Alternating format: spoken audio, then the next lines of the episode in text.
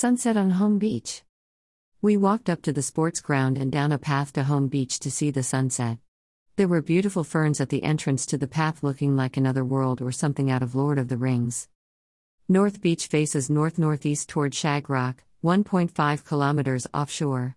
Sand waves change over time, so too does the nature of the shoreline, bars and surf.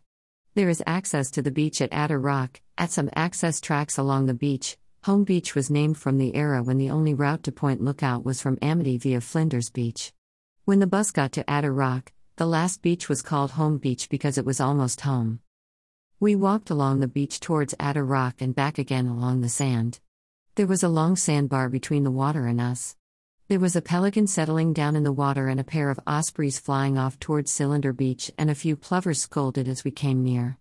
It was a beautiful evening as the sun set behind Adder Rock.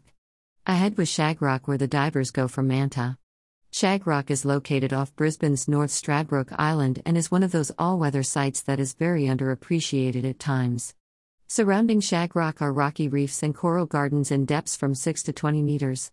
Shagrock is also home to turtles, wobbegong sharks, brown banded cat sharks, stingrays, stingarees, shovelnose rays, and often visited by pelagic fish.